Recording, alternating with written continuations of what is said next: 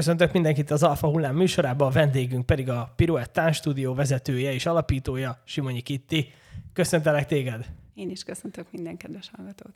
Én ahogy a, utána néztem a Pirouette Tánstúdiónak, egy dolog abszolút a szemembe ötlött, vagy nem ötlött, hogy rólad alig lehet olvasni. Tehát ahogy a te Facebookodat végigpörgetem, rólad szinte nincsen soha szó, nem nagyon lehet tudni még a weboldalon se, hogy, hogy mégis hogy alakult ki ez a fantasztikus dolog, amit most Piruettán stúdiónak hívunk, ahol három éves kortól egészen te meg tudod tartani a lányokat 20 éves korig, ami, ha, ami manapság hatalmas dolog, és azt hiszem 6-7 helyszínen vagytok itt Debrecen környékén. Igen. A, mesélsz egy kicsit magadról, hogyha ez nem titok? Nem titok egyébként, fent van a honlapon az önéletrajzom. Akkor van... elbénáztam? nem tudom, mert minden edzőnek van egy önéletrajzos kis ikonja, de lehet, hogy nem elég feltűnő helyen. Hát igazándiból ez nem rólam szól, hanem ugye a gyerekekről, meg magáról az egyesületről.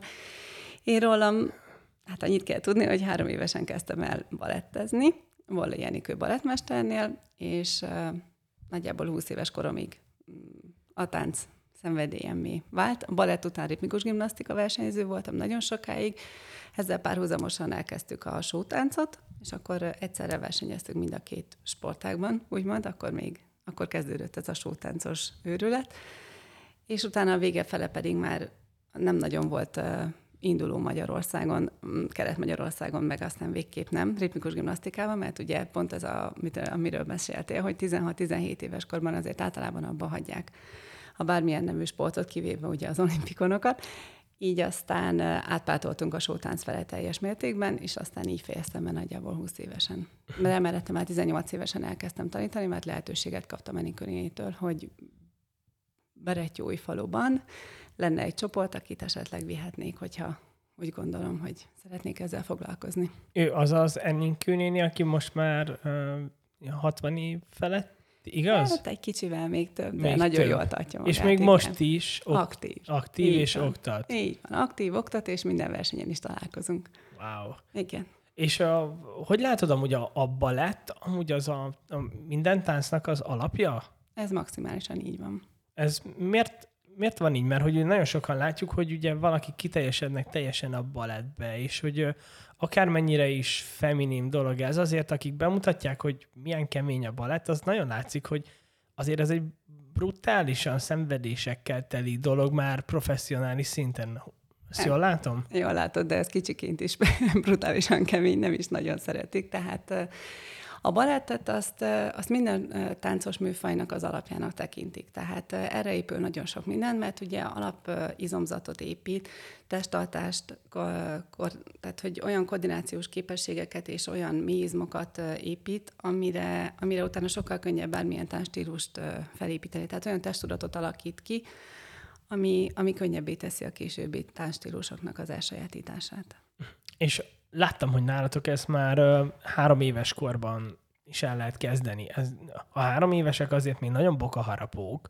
Tehát ez nagyon picik, hogy mik, mik azok az eszközök, vagy mik azok a tanítási módszerek, amivel te mondjuk meg tudod őket tartani? Mert ugye meg tudod, ez a nagy csoda, hogy lányokat hosszú éveken vagy évtizedeken keresztül meg tudsz tartani, és sikereket tudsz velük elérni. Pedig nem könnyű dolog, amit csinálsz, vagy amit adsz.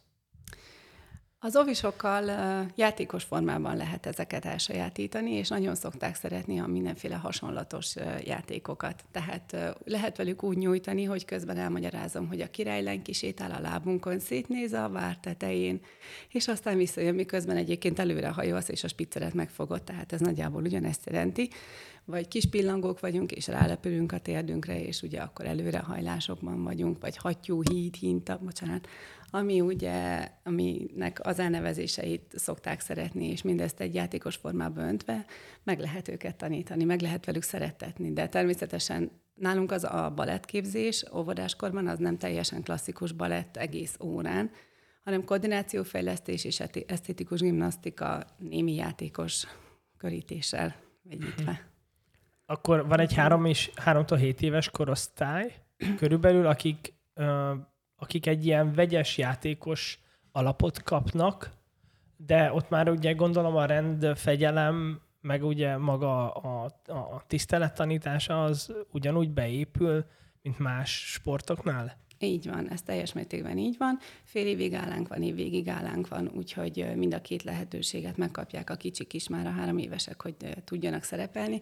Természetesen, aki szeptemberbe kezdi, az januárban még nem fog valami nagy tróvájt alkotni a színpadon, de ha már tudja, hogy merre van az előre, és hogy kell a végén levonulni, és néha még eltalálja a zenét is, vagy tudja figyelni az oktatót, az már óriási siker és ugyanerre építünk a későbbiekben. Azért egy 5-6 éves kislány, aki már két-három éve jár hozzánk, ő már nagyon komoly felkészüléssel bíró tud lenni. Én nekem az idén volt 6 éves versenyzőm, mert annyira kiemelkedő volt a csoportján belül, hogy azt gondoltam, hogy lehetőséget adok neki, és nagyon szépen helyt is állt a versenyen. Te amúgy nehezebbnek tartod ezt a korosztályt oktatni, vagy egyszerűen csak teljesen más metodikával kell hozzájuk eljuttatni a tudást?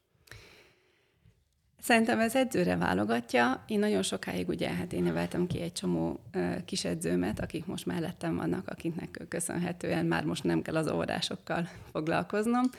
Más jellegű hozzáállás, sokkal több türelmet, sokkal, sokkal kedvesebb milliót kell alkotni az órán, és sokkal játékosabban kell megközelíteni, mint mondjuk egy iskolásnál.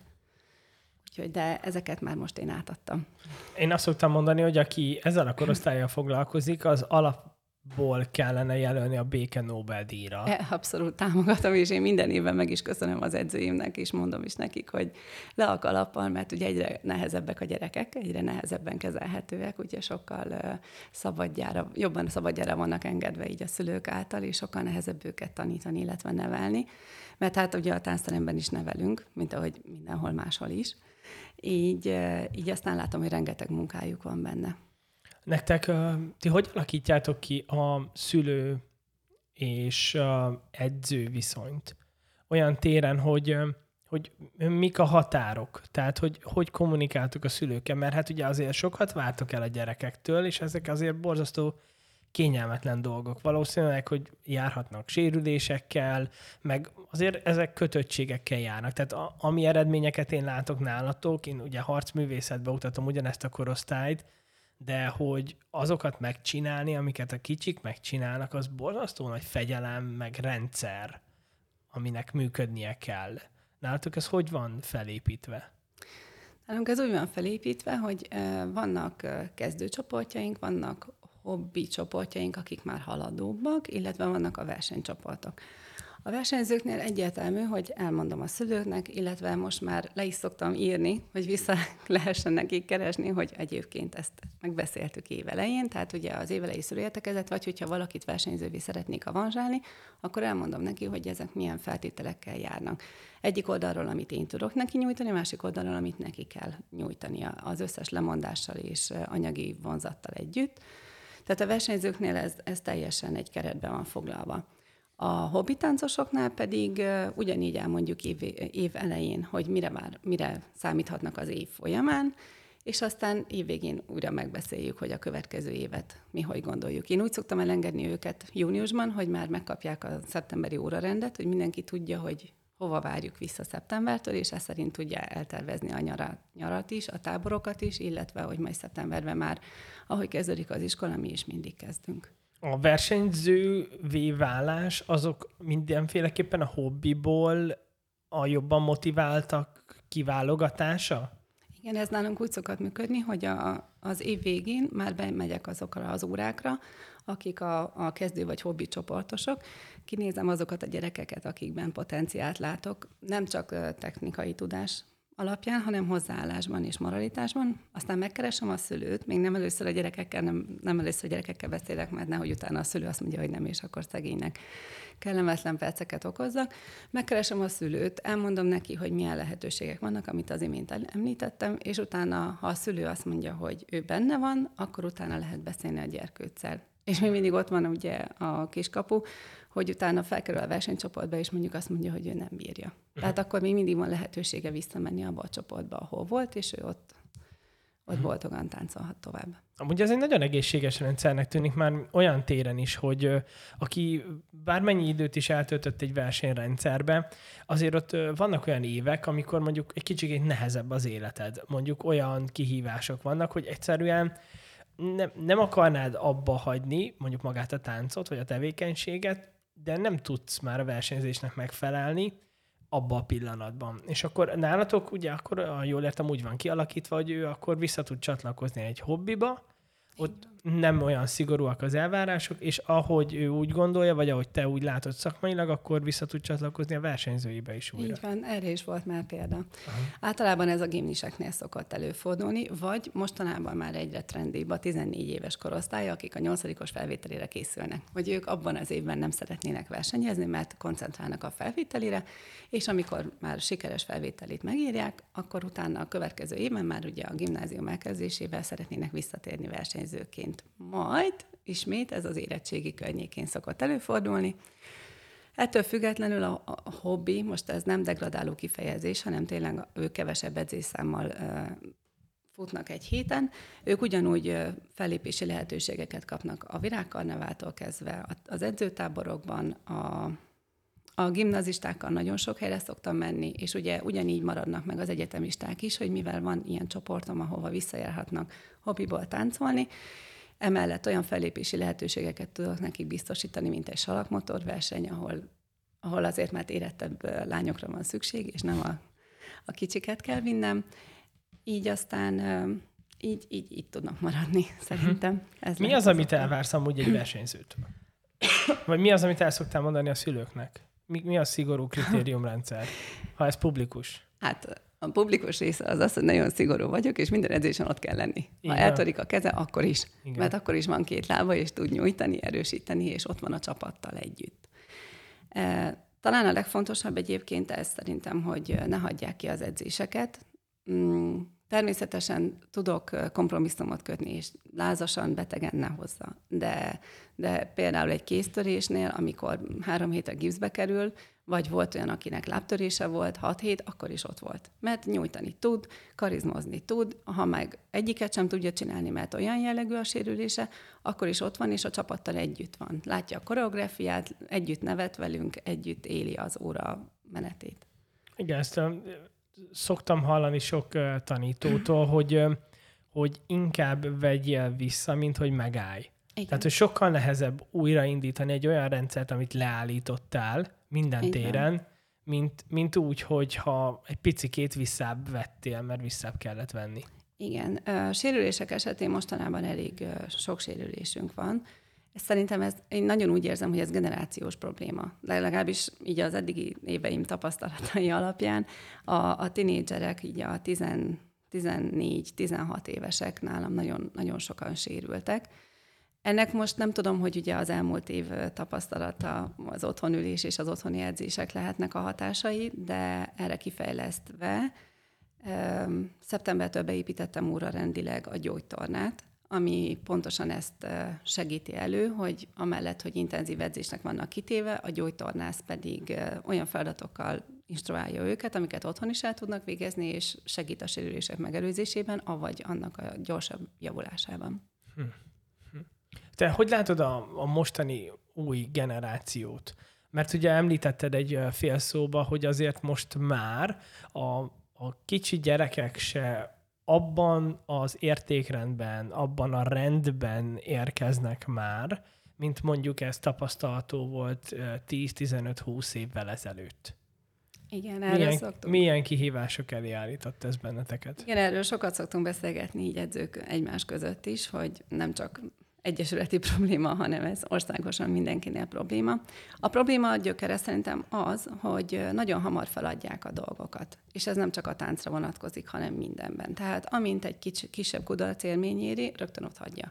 Vagy sportágat vált, mert akkor majd elmegy máshova. És ezt én azt gondolom, hogy ez a szülőnek a felelőssége még gyerekkorban, hogy nem ráhagyja, hanem, hanem igenis csinálja végig legalább azt az egy tanévet, legalább azt a versenyszezon, nem hagyjuk cserben a csapatot egységként dolgozunk, és utána majd újra gondolhatja. Volt ilyen gyerekem, aki, aki évvégén azt mondta, hogy ő elköszön és abba hagyja, és aztán szeptemberben visszajött, hogy hát ő mégiscsak meggondolta magát, és mégiscsak szeretné ezt folytatni, viszont akkor azt tudják, és ezt is el szoktam mondani a szülőknek, hogyha valamit vállalnak, akkor az egy teljes tanévre szól, vagy versenyévadra szól. Úgyhogy szerintem a kitartás az, ami, ami a legnagyobb probléma, visszatérve a kérdésedre, illetve a kudarc élmények feldolgozása. És itt jönnek itt jönnek szemben azok a versenyrendszerek, amik most, mostanában már egyre többen vannak. Nagyon szeretjük őket, az ilyen egynapos minősítő versenyek, vagy kétnapos, teljesen mindegy. A minősítő versenyeknek ugye az a lényege, hogy mindenki elindulhat. A kezdőtől a versenyzőig mindenki, korosztályok vannak, kategóriák vannak, ABC kategória, viszont mindenki éremmel tér haza. Ez nagyon jó.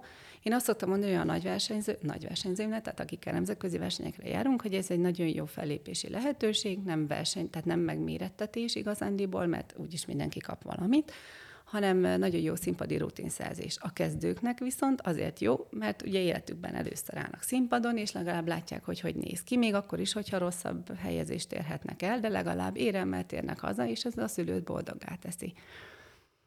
Megvan ennek is az előnye, hátránya, mert utána elmegyünk egy rendes nagy versenyre, ami mondjuk pontszerző verseny, és mondjuk tizedik lesz a kislány, és utána már rögtön kudarc élményként éri meg, hiszen az előző versenyen harmadik lett.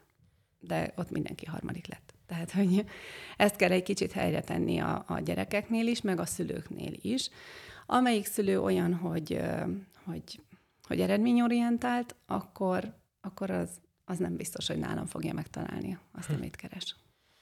Igen, mert én is el szoktam mondani, mikor először megkeresnek a szülők, hogy nálunk a szülő is harcművész. Tehát, hogy ná, én úgy nem fogadok be már gyereket, hogy a szülő nem harcművész. Tehát mármint úgy értem, hogy legalább mentalitásba. Tehát, hogy ne az legyen, hogy beadja, a gyerektől érkezik valami reakció, és akkor ő alárendeli magát semmi nélkül. Tehát, hogy tényleg olyanokat láttam az elmúlt években, amiket, amiket ne, nem értek. Tehát, hogy a, a gyerek mondja meg a szülőnek, hogy hogy cselekedjen. És szerintem ez a, ez a katasztrófáknak már ott van a, a, szélén, tehát nagyon közel vagyunk ahhoz.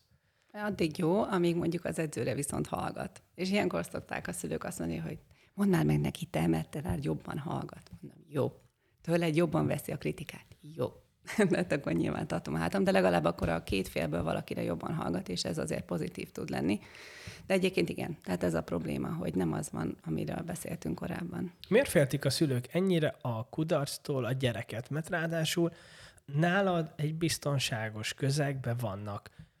Nem, idézőjelesen nem történik úgymond semmi, ha egy fellépéskor ebből nem lesz érem miért, miért kell ennyire óvni a gyerekeket?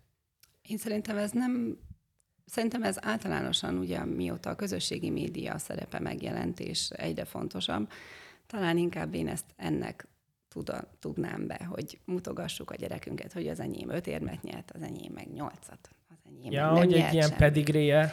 Uh-huh. Igen, tehát, hogy egyfajta versengés nem mindenkinek természetesen vannak kivitelek, és vannak azok a szülők, akik például sportoló szülőként adják be a gyereküket, és ők igenis tudják abból a korszakból, amiből én vagy, vagy a, korábbiakból, hogy igenis az érmekért meg kell küzdeni, és a potyaérem az sose jó. Az sem egy nagy öröm, hogyha kettőből leszünk elsők, mert ott csak egy embert vagy egy csapatot kellett legyőzni, tehát hogy, hogy akik tudják ezeket a, ezeket a rendszereket értékelni, de, de alapjáraton én azt látom, hogy hogyha hazamegy a gyerek érem nélkül, te mit hoztál semmit? Hát jó.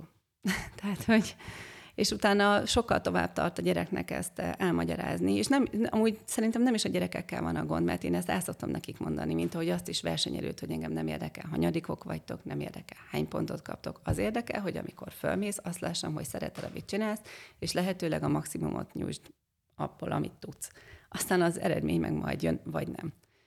Többször volt az, hogy a gyerekeket megdicsértem, hogy aj, ez nagyon jó volt, csajok, szerintem nagyon jó, nagyon jó, és nem nyertek. Uh-huh. És mhm. akkor így néznek rám. Hát mondom, szerint nekem tetszett, és Aha. ez a lényeg. És Aha. akkor ők ezzel boldogok, hogy nekem legalább tetszett, mert amúgy ez is ritka. Aha. Aha. Elég kritikus vagyok. Ja, nagyon kritikus vagy. Igen. Aha. A, hogy, hogy mondod szét a, a kritika közlését? Mert nyilván más Amúgy egységes hangot használsz a kicsiknél is, és a nagyoknál is? Mm, én azt gondolom, hogy nem. De ezt tőlük kellene megkérdezni. szigorú vagyok mindenkivel. Tehát én a, ki, a kicsiket, hát mondom, tehát a, a 6-7 évesek a, a legkisebb versenyzőim, ugyanúgy megmondom a kicsiknek is, talán nem annyira erőteljesen, mint a nagyoknak, de ha mérges vagyok, akkor, akkor ugyanúgy elszáll a mérgem náluk is, mint a nagyoknál is. Más, más stílusban lehet már megközelíteni, meg a nagyoknak már teljesen másként kell közölni a hibákat. Eleve tudják. Tehát, hogy most, hogyha elrontja, akkor ő azt már tudja, most azt nem kell nekem még egyszer mondani, figyelj, itt elrontottad, uh-huh. hanem inkább azt kell megközelíteni, hogy ezt hogy lehetne jobbá tenni. A kicsiknél meg még kell az, hogy de hát elrontottad, de hát ő nem, de elrontottad.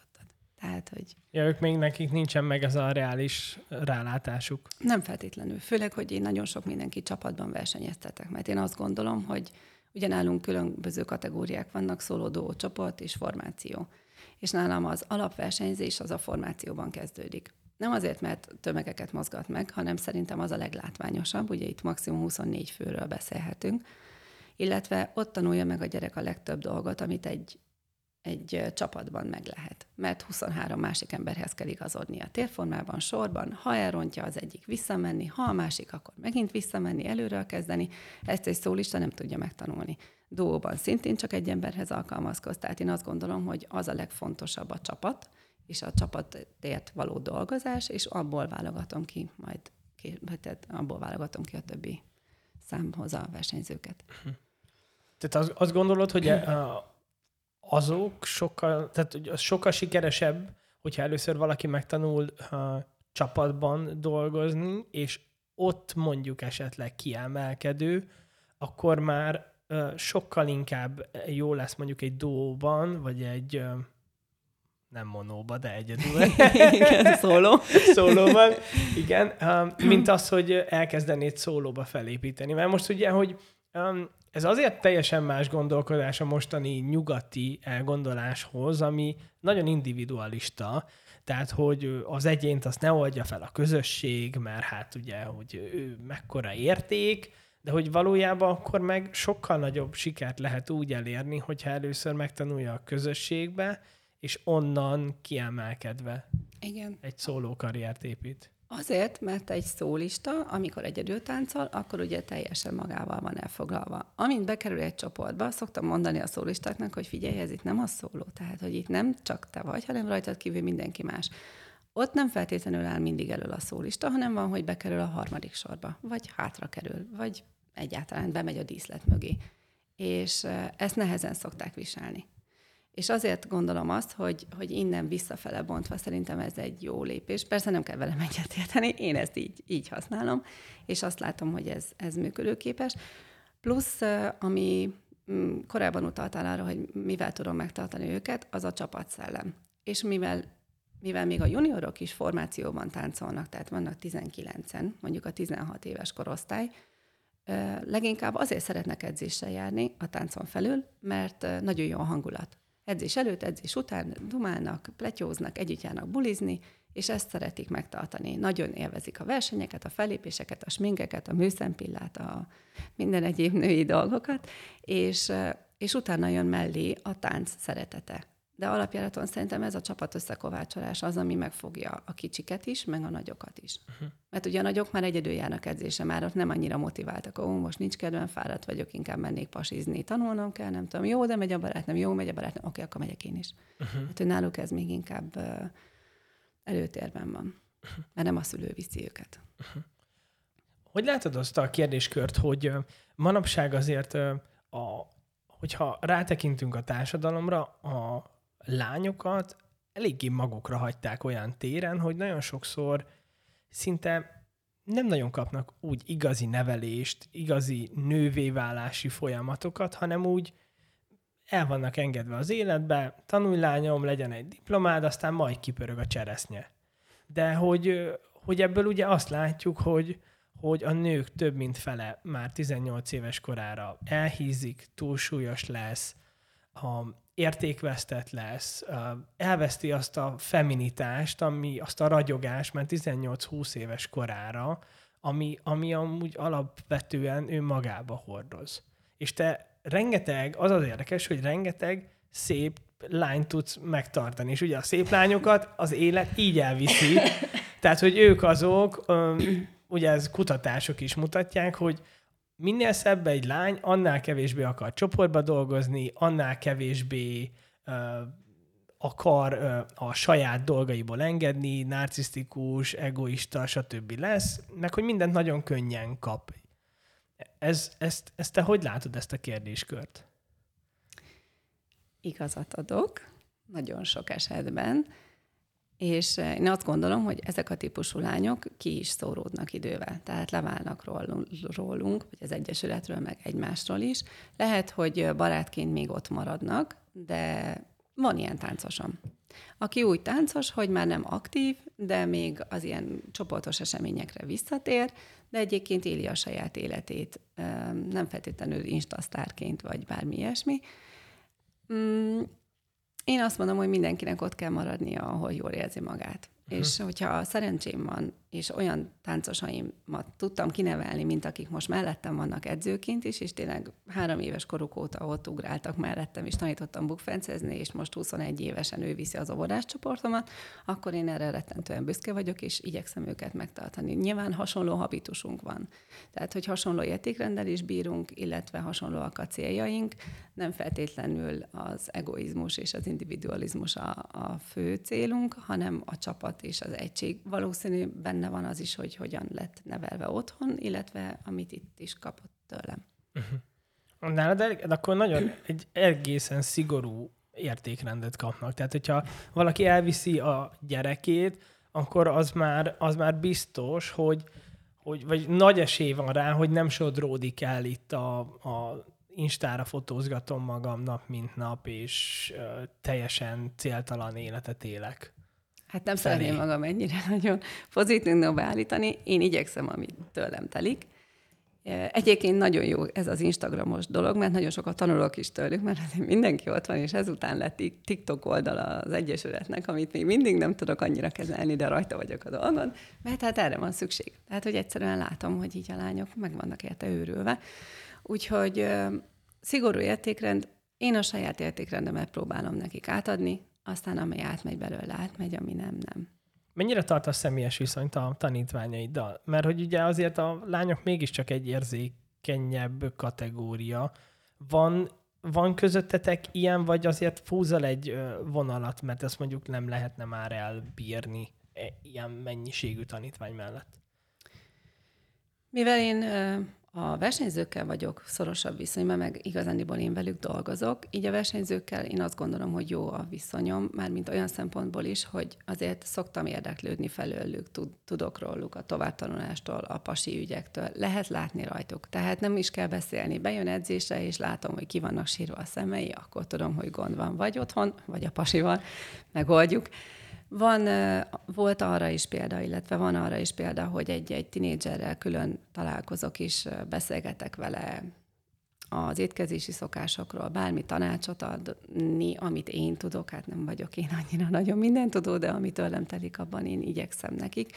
Illetve erre jók a fellépések, amikor kicsit kötetlenebből, kötetlenebből tudunk beszélgetni, vagy beülünk a kocsiba, én elviszek három-négy lányt, és akkor a kocsiban megbeszélgetjük, hogy kivel mi újság, merre járt, nem tudom, most is voltunk táborba, és jött, jöttünk haza Pestről, és végig beszélgettük, hogy mi hogy történt. Úgyhogy szerintem ezek, ezek kellenek kellenek ahhoz, hogy, hogy egy csapatként tudjunk működni, én is velük. Tehát, hogy ne azt lássák, hogy csak bejönnek és táncolnak és kimennek, hanem hogy lássák, hogy mi, mi mi minden érdekel engem is velük kapcsolatban, mert egyébként meg tényleg is érdekel is. Hm. Ez változott szerinted, mondjuk ha visszatekintesz 10-15-20 évet, ez a fajta edző-tanítvány kapcsolat? Változott amúgy a, a tinédzserek problémaköre?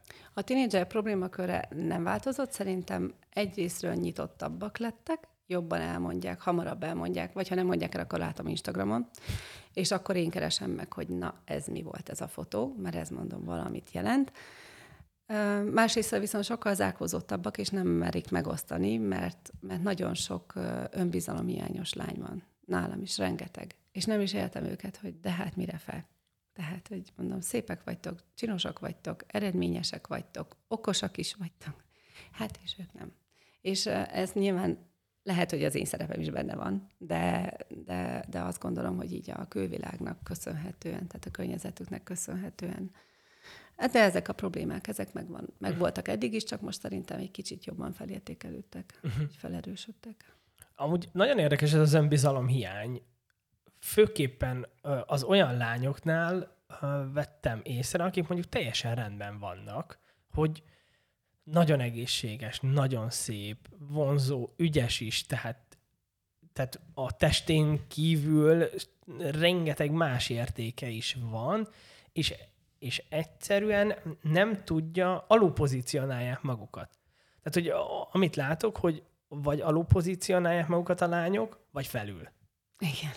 De hogy a, a, azt a természetes, jó kisugárzást és kiegyensúlyozott kiegyensúlyozott kisugárzása ritkán látni. Igen, én azt gondolom, hogy ez talán a, a dicséretek, illetve a megbecsülésnek a hiánya otthon is, amiről beszéltél, hogy hamar elengedik a kezüket, és mindenki menjen, és ugye magára vannak utalva, vagy magukra vannak utalva. Plusz a másik oldal ugye az Instagram és a fotólájkok gyűjtése, mert hogy az ad nekik több önbizalmat, hogy minél többen lájkoljanak, akkor én biztosan jó nő vagyok, de amúgy meg azt gondolom, hogy nem vagyok az. Talán szerintem ez lehet mögötte. Amúgy a, nagyon érdekes, hogy mihelyest a szülők elengedték a gyerekek kezét, a social média megfogta? Nem? Hogy gyertek csak, itt vannak ezek az értékrendek, akkor ezeket kell megvásárolnod, akkor már is jobb leszel, akkor így kell pózolj, akkor Igen. lehet egy picit több a dekoltás, kicsit Igen. több a popsi, és akkor ugye ez egy ilyen magával ragadó folyamat, mert főképpen lányokként szerintem drogszerű lehet. Fiúként nincs ilyen, hogy én kirakok magamról egy fotót, és egy órán belül 350-en lájkolják, hogy én ott állok valahol.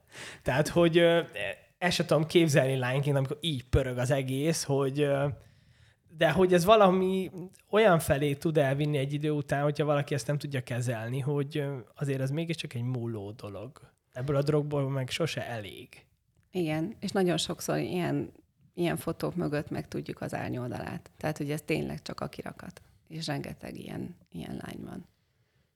Nagyon beszippantotta szerintem az Instagram hazugság a lányokat, mert hogy én ismerek ilyen két-három-négyszáz ezeres influencer lányokat, és hazugság.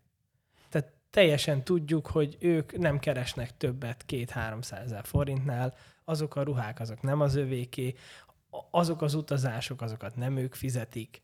Tehát, hogy, de ez semmi baj, csak ugye a hazugság az, hogy ezt 20 évesen ezt ő teremtette meg. Igen. Tehát Maldivra nem tudsz elmenni 20 évesen magadtól. Hát igen, vagy akkor nagyon jól csinálom. Hát akkor nagyon-nagyon jól kell csinálni valamit. Igen. Uh, igen, ez eléggé berántotta a mostani igen, sajnos. A, mit segített nektek a social média? Változott valami? A reklám. A reklámértékünk az nagyon meg tudott, meg, nagyon megnőtt ezáltal. Nem csak a Facebook hirdetésekre gondolok, hanem azzal, hogy megjelentünk a, a különböző oldalakon, ugye egyre, egyre több követőnk van, ránk írnak, hogy jaj, láttalak a Facebookon, láttalak fellépni, megkerestelek Facebookon, sokkal divatosabb most már az, hogy nem hívnak föl, pedig ott van mindenhol a telefonszámom, hanem rám írnak Facebookon, hogy szia, érdeklődni szeretnék, hogy. Uh-huh. Ugyanez fellépés ügyben, bármi. Tehát, hogy már eltűnt az a része, hogy személyes kontakt, hogy személyesen találkozunk, beszéljünk meg a fellépés részleteit. E-mail, Facebook, sőt, most már a Facebook még előrébb van talán, mint az e-mail. Hmm. Hát uh, ilyen szempontból egyébként jobb is, mert többen megmernek szólítani, gyerekek, de volt pozitív élményünk is, elmentünk az egyik, az olasz focisulinak volt kupája, és utána a Piruett Facebook oldalán jöttek az üzenetek ilyen kisfiúktól, hogy gyönyörűek voltatok lányok, szeretném a telefonszámát annak a magas szőkének, nem tudom, tehát hogy mutatgattam nekik, hogy mondom, nézzétek, milyen kis sikeret, sikert arattatok, illetve a lányoknak is egy-egy fellépés után megnő a követőik száma. Tehát nem tudom, hogy hogy tudják megtalálni pont őket, mert már ezen is gondolkoztam. Hát a fiúk ebbe profik. Nagyon jó. A lányok még vagy, de most már egész, a, mi is jövünk fel. Fejlődőképes. Igen. Így van. Úgyhogy egyébként vannak tényleg ilyen, ilyen kis aranyos részei is a dolognak, de alapjáraton, alapjáraton én azt gondolom, hogy a reklám, reklámértékben segített nekünk a média. Hogyha a technikai felkészüléseket nézzük, akkor említetted, hogy indul a balettnél. A balett, a, a balett az ugye az mindig végig kíséri a képzést a versenyzőknél is? Igen, a versenyzőknek már külön klasszikus balett órájuk van, tehát heti egyszer már kötelező a balett külön. Van mellette heti kettő másik edzésük. A másik edzés alatt értem az egyik koreográfia, tehát a formáció, amiről beszéltem, illetve a, a stretching erősítés, hát szertechnika, amikor milyen kedvemben vagyok, uh-huh. és mhm. akkor mivel színesítem az órát, illetve van nekik akrobatika.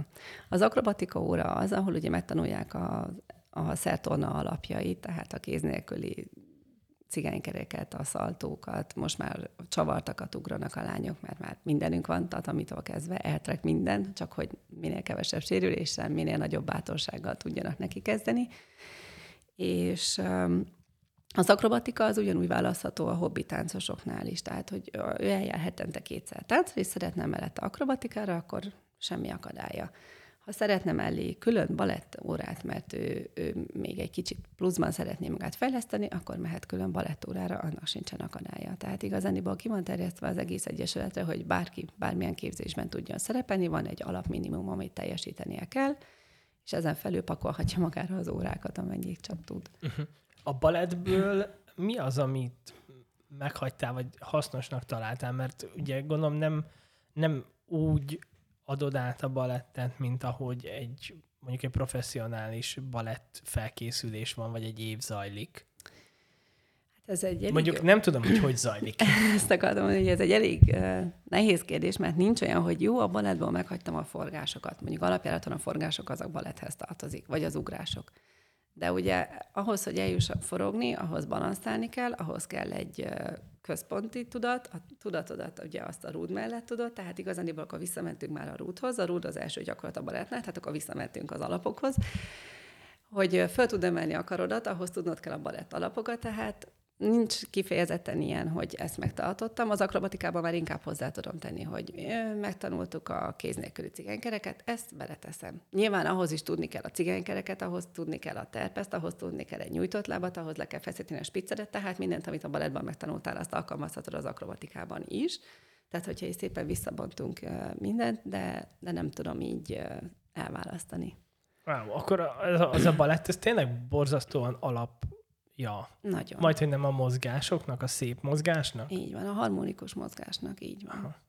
Koordinációt fejleszt, olyan izomzatot fejleszt, hogy nagyon sokszor vannak ilyen kutatások, hogy beállnak a focisták, beállnak apukák balettozni, hogy na, hát jó, táncikász, és már az első gyakorlatnál azt mondja, hogy hűha. Nem lehet megcsinálni, brutál. Tehát én 20 éve csinálom a harcművészetet, 10-11 év aktív versenyzés, és múltkor néztem egy orosz uh, lányt. A legjobb, persze.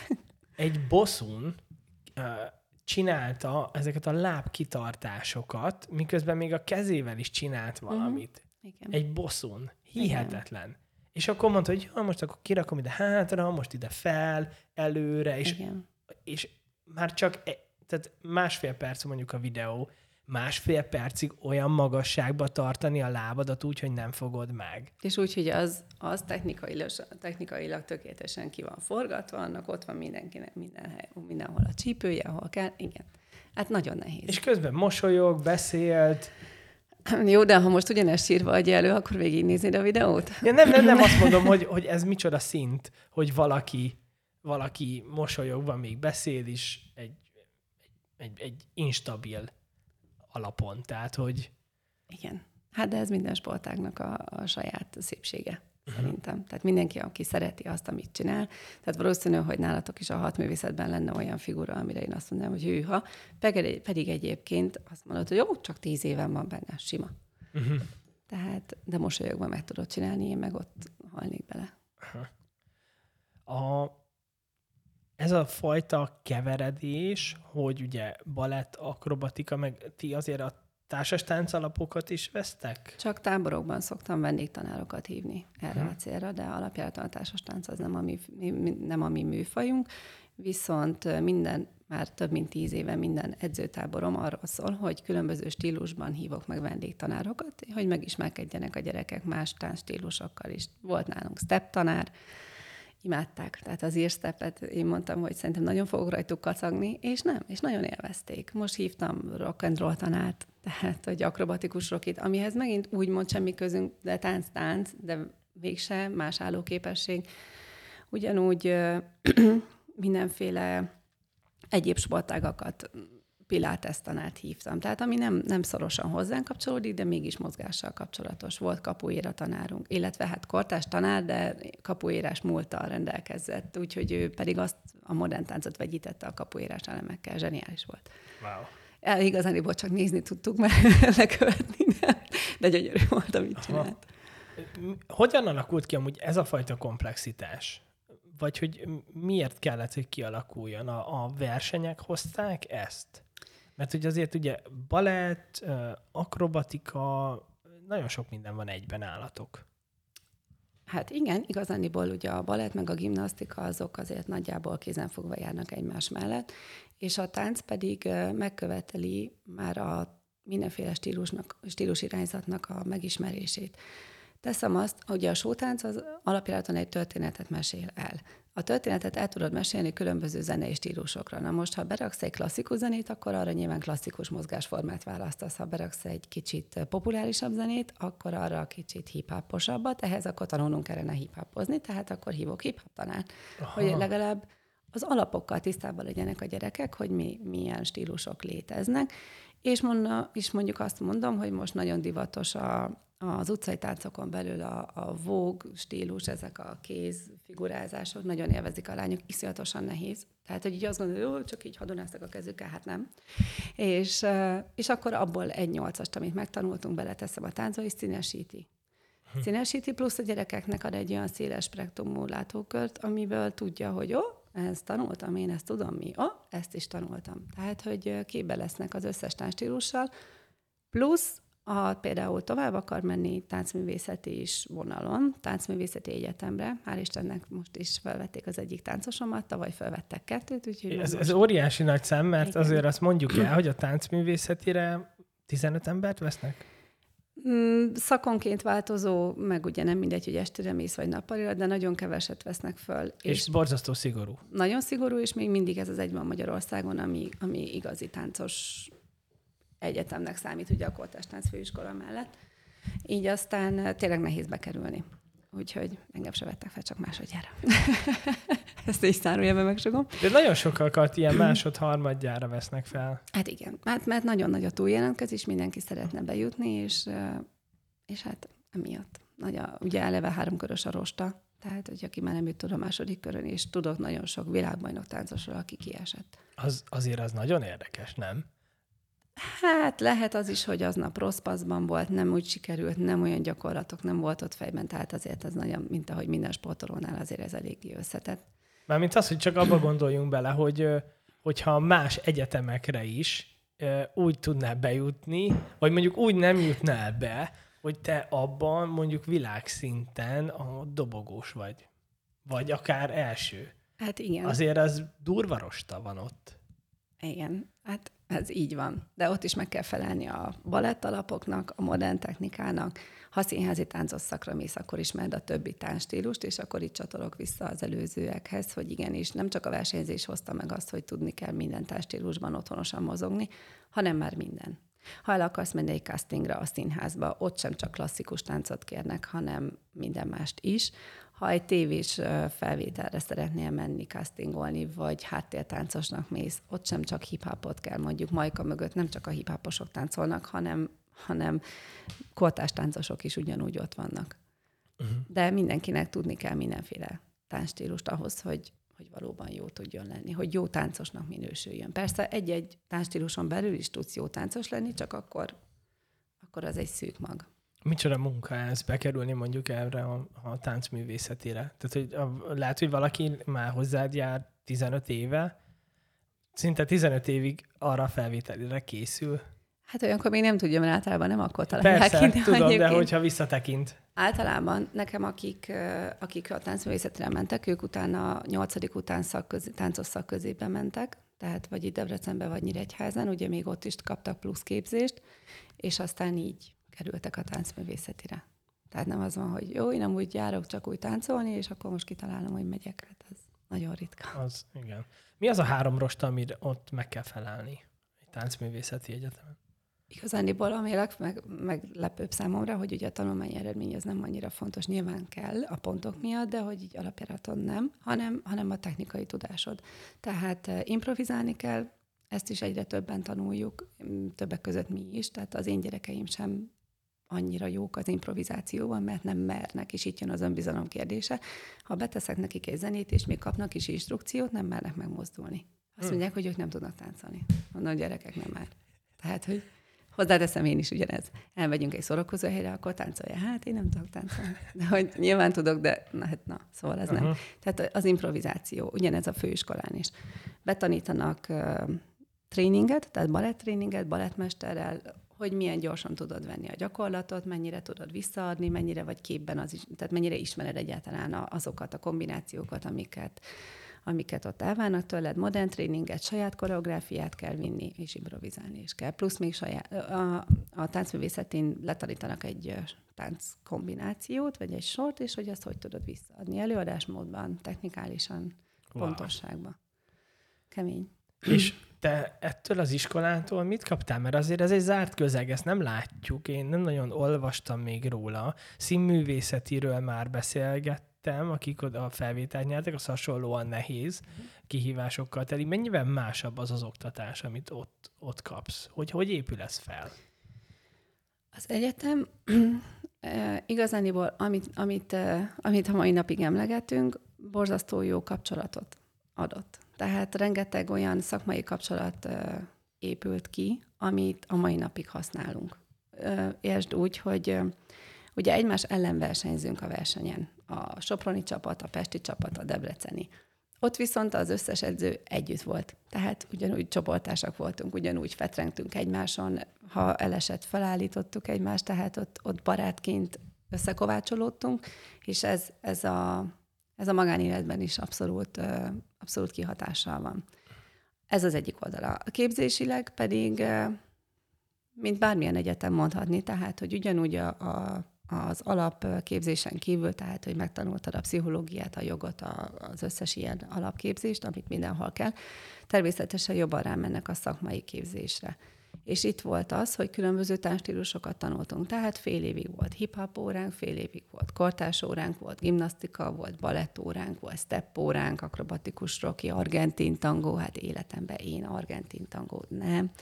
És hát óriási nevekkel dolgoztunk együtt, ugye az argentin tangónak a nagy híres magyarországi képviselője a Budai Laci, és ő is vizsgáztatott minket, tehát hogy egy óriási élmény volt, még ha azt sem tudtam, hogy melyik lábam hol van, de legalább, tehát hogy vele táncolhattam. Tehát rengeteg, rengeteg dolgot kaptunk a főiskolától. Vagy hát akkor még főiskola volt, azóta lett egyetem. Akkor inkább ilyen betekintést ad, mert gondolom fél év argentin tangó az kevés.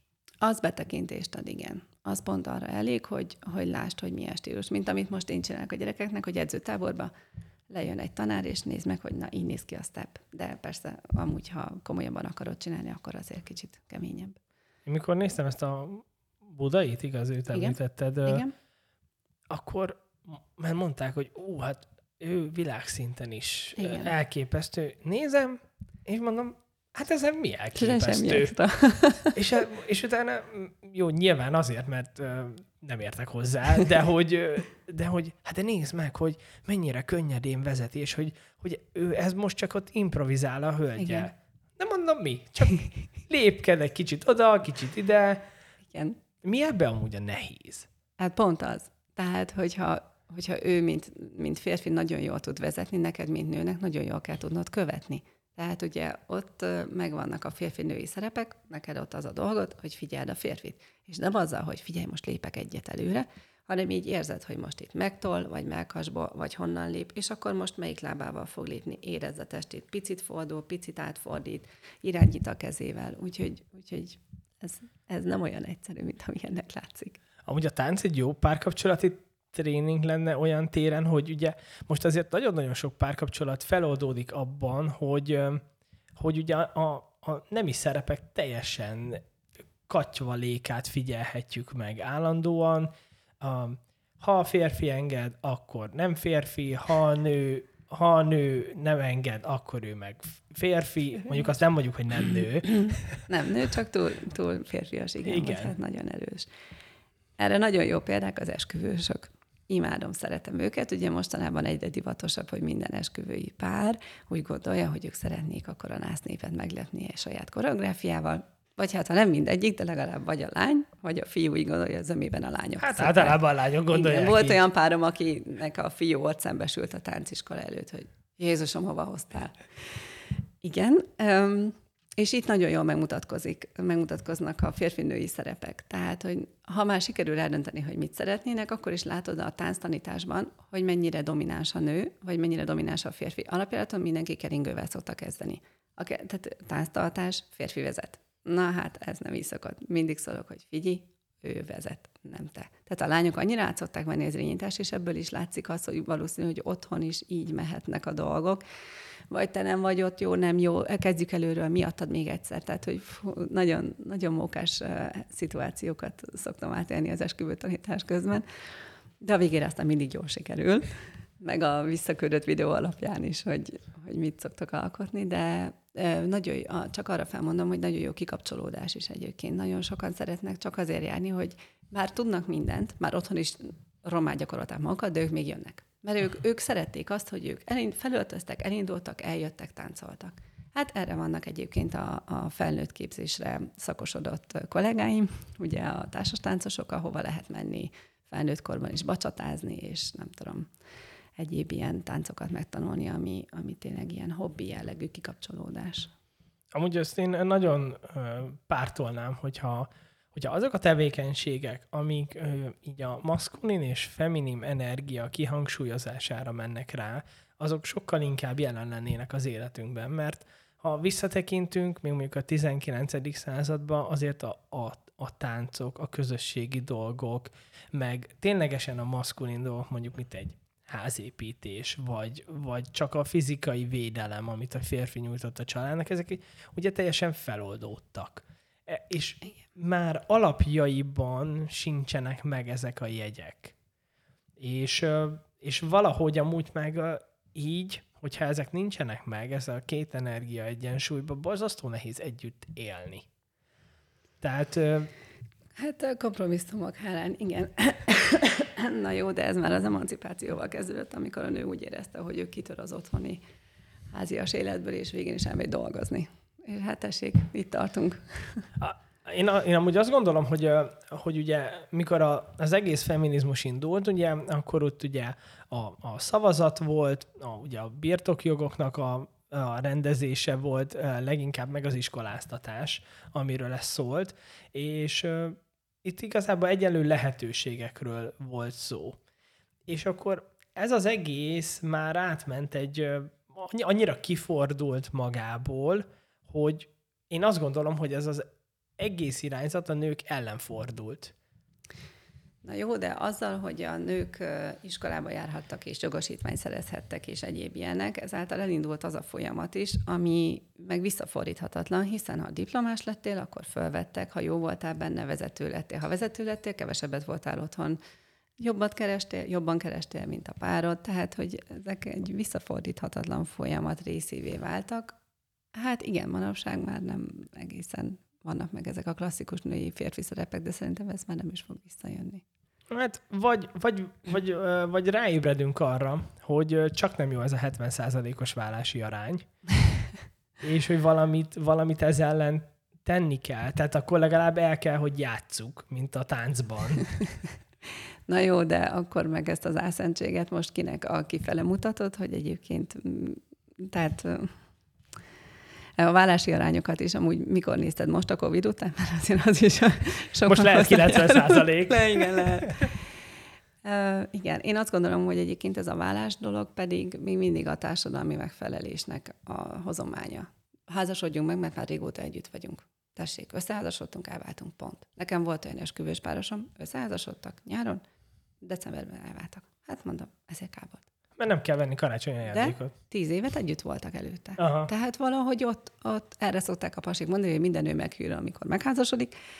Biztos, hogy van benne valami, mert, mert általában ugye akkor fordulnak ki a nők magukból, mert akkor már azt hiszik, hogy jövék a minden, nem a nők ellen akarok ezzel beszélni, de, de, de valami oka biztos van ezeknek, ennek a társadalmi hatásnak, a nyomásnak, hogy de igenis kell a ház, a gyerek, a család, a szüljel, a menjél, a csináld. Hát szerintem mindenki egyénileg eldönti, aztán a szerint éli az életeit. Amúgy az tök jó hallani, hogy teljesen őszintén beszélsz a nők felé is. Gondolom, hogy te ezt neked alap, hogy így nyilvánulj meg, mert nem lehet másképp sikereket elérni a lányokkal. Én borzasztó őszinte vagyok. Néha túlságosan is. Néha elgondolkozok rajta, hogy hm, nem mindent kellett volna így elmondanom nekik. De én azt gondolom, én nem szeretem a felszínességet, sem az álszenséget, sem a hazugságot. Tehát, hogy legyünk egyenesek és korrektek. Tehát még lehet, hogy rosszul esik, ha szemtől szembe megmondjuk, de legalább akkor tudjuk, hogy mi a helyzet. Tehát én ugyanúgy felállítom a lányokat évvégén, vagy hát leültetem, és megkérdezem, hogy ki az, aki abba szeretné hagyni. És most már tudják, hogy én ezt halálkomolyan kérdezem, én nem fogom ezért őt megbántani, de egy rossz szavam nem lesz el, nem fogom kinézni, hanem egyszerűen csak tisztába kellene, hogy legyek azzal, hogyha jövőre én csapatot akarok szervezni, akkor van mínusz két helyem, vagy nincs mínusz két helyem. Aha. És ennyi. És ami a legfontosabb, hogy van olyan tíz évesem, aki fel tudta nyújtani a kezét. Persze azóta meggondolta magát, de akkor legalább, na, mondom, valami elindult, és bette a bátorságot. Úgyhogy... Szerintem úgy e- erre a mostani lányoknak nagyon-nagyon nagy szüksége van, hogy őszinték legyenek velük. Mert én, ahogy én ezt a témakört rengeteget kutattam, és azt láttam, hogy a lányokkal borzasztóan kedves, türelmes a világ, és abszolút nem őszinte. Nagyon megbocsájtó, mindent vég, végletekig megbocsájtó, meg majd valaki helyre hozza, és hogy annyira nagyon-nagyon, annyira nincs konfrontáció, annyira nincs visszautasítás, hogy nagyon sok lány ilyen 22 éves korában találkozik először azzal, hogy így működik a világ. Hú, ez tényleg, ezt mondta nekem, annyira hiperérzékenyek lesznek mindenre, hogy, hogy traumának élnek meg olyan dolgokat, amik 10-15-20 évvel ezelőtt egy átlagnő hétköznapja volt. Ez visszavezethető oda, hogy végig védjük a hat éveseket, meg a nyolc éveseket, hogy ne vigyük olyan versenyre, ahol esetleg kudarcot érhetnek el. Én ezt ugyanígy látom. De hát nyilván én, én nem ebben az időszakban nevelkedtem, engem nem is így neveltek, úgyhogy biztos van ennek jó oldala is, mármint annak, amit most elmondtál. Én a másik oldalt képviselem. Úgyhogy én, én, én ezt, ezt gondolom, és én a szülőkkel is mérhetetlenül őszinte szoktam lenni. Ellenben ők nem. Aha. Pedig amúgy erre a fajta diskurz, ezt a diskurzust valahol majd el kell, hogy kezdjük, mert nem lehet semmit se építeni, hogyha nincsenek meg ezek a szilárd alapok. Igen, de én azt gondolom, hogy egyre több ember, és itt most beszélhetünk szülőről, kollégáról, bárkiről, konfliktus kerülő és inkább elhalasztja a dolgokat, vagy nem beszél róla, vagy majd az idő kiforja, vagy majd a másik megmondja, és nem áll bele a dolgokba. Ahelyett, hogy azt mondaná, hogy figyelj, ez van. Tehát, hogy volt ilyen szülő is, emeltem kalapomat, mondjuk a stílus az már más kérdés, de, de hogyha már valaki oda mer, bocsánat, hogyha már valaki oda mer jönni, és elmondja szemtől szembe, hogy neki mi a problémája, azt mondom, hogy na, végre valaki. Uh-huh. Tehát, hogy miért nem lehet elmondani? Persze nyilván a körítést azért egy kicsit meg kell válogatni, meg a szavakat, meg a hanglejtést, de, de azt gondolom, hogy sokkal jobb, mint az, hogy hát mi azt gondoltuk, hogy itt többet megbeszéltük a szülőkkel, mondom kik, hát igen, és akkor kiderül, hogy csak ketten, de ráfogja az egész csapatra, és ezek szerintem nem, nem célra vezetőek. Igen. Igen. Meg hát azt azért látni kell szerintem a, a szülőknek is, hogy hogy azért a, a belső dolgokba beleszólni eléggé, egyrészt tiszteletlen, másrészt eléggé veszélyes olyan téren, hogy tehát főleg mondjuk nálatok, akik eredményeket mutatnak fel minden évben, és mondjuk hatalmas közösséget tartasz egybe, tehát, hogy ezt valahogy nem értem. Az, az biztos, hogy ez 15-20 évvel soha nem próbáltam volna ja, meg senki. hát emlékszem, amikor engem levittek edzésre, le se vittek. Azt mondta anyukám, hogy innentől te mész. Így van. És akkor egyedül kellett menni. Oda mentem, ott néztem, mondták, hogy jó, menjek öltözni. Jó, akkor Igen. megyek költözni. Senki nem mondott semmit, figyelni kellett, hogy hogy kell meghajolni, hogy kell bemenni, minden szabályt figyelni kell, mindenért én voltam a felelős. És amúgy kaptunk volt, hogy úgy elverték a seggünket, ha nem tudtunk viselkedni. Hát igen, én mindig azt mondom, hogy nekem is kétféle edzőm volt, ugye volt Anikő néni, meg volt mellette Edith néni, aki az úgymond az erőnléti edzőnk volt, akihez mindenki félve ment be, és sírva jöttünk ki, mert nem azért, mert nagyon vett minket, hanem mert egyszerűen fájt, amit csináltunk. És oda jött, és ránk ült, és most, ha ráülök a gyerekre, hát ez katasztrófa. De nem azért, mert olyan kövér vagyok, azért is, de, hanem, hanem egyszerűen nem teheted meg. Tehát, hogyha már a gyerek úgy megy haza, hogy ő sírva ment haza, mert neki fájt, akkor utána hív a szülő, hogy mi történt. Hát mondom, semmi, edzettünk. Hát lehet, hogy igen, egy kicsit megnyomtam. De hát nézd meg az oroszokat, azok meg, tehát, hogy még mindig van hova.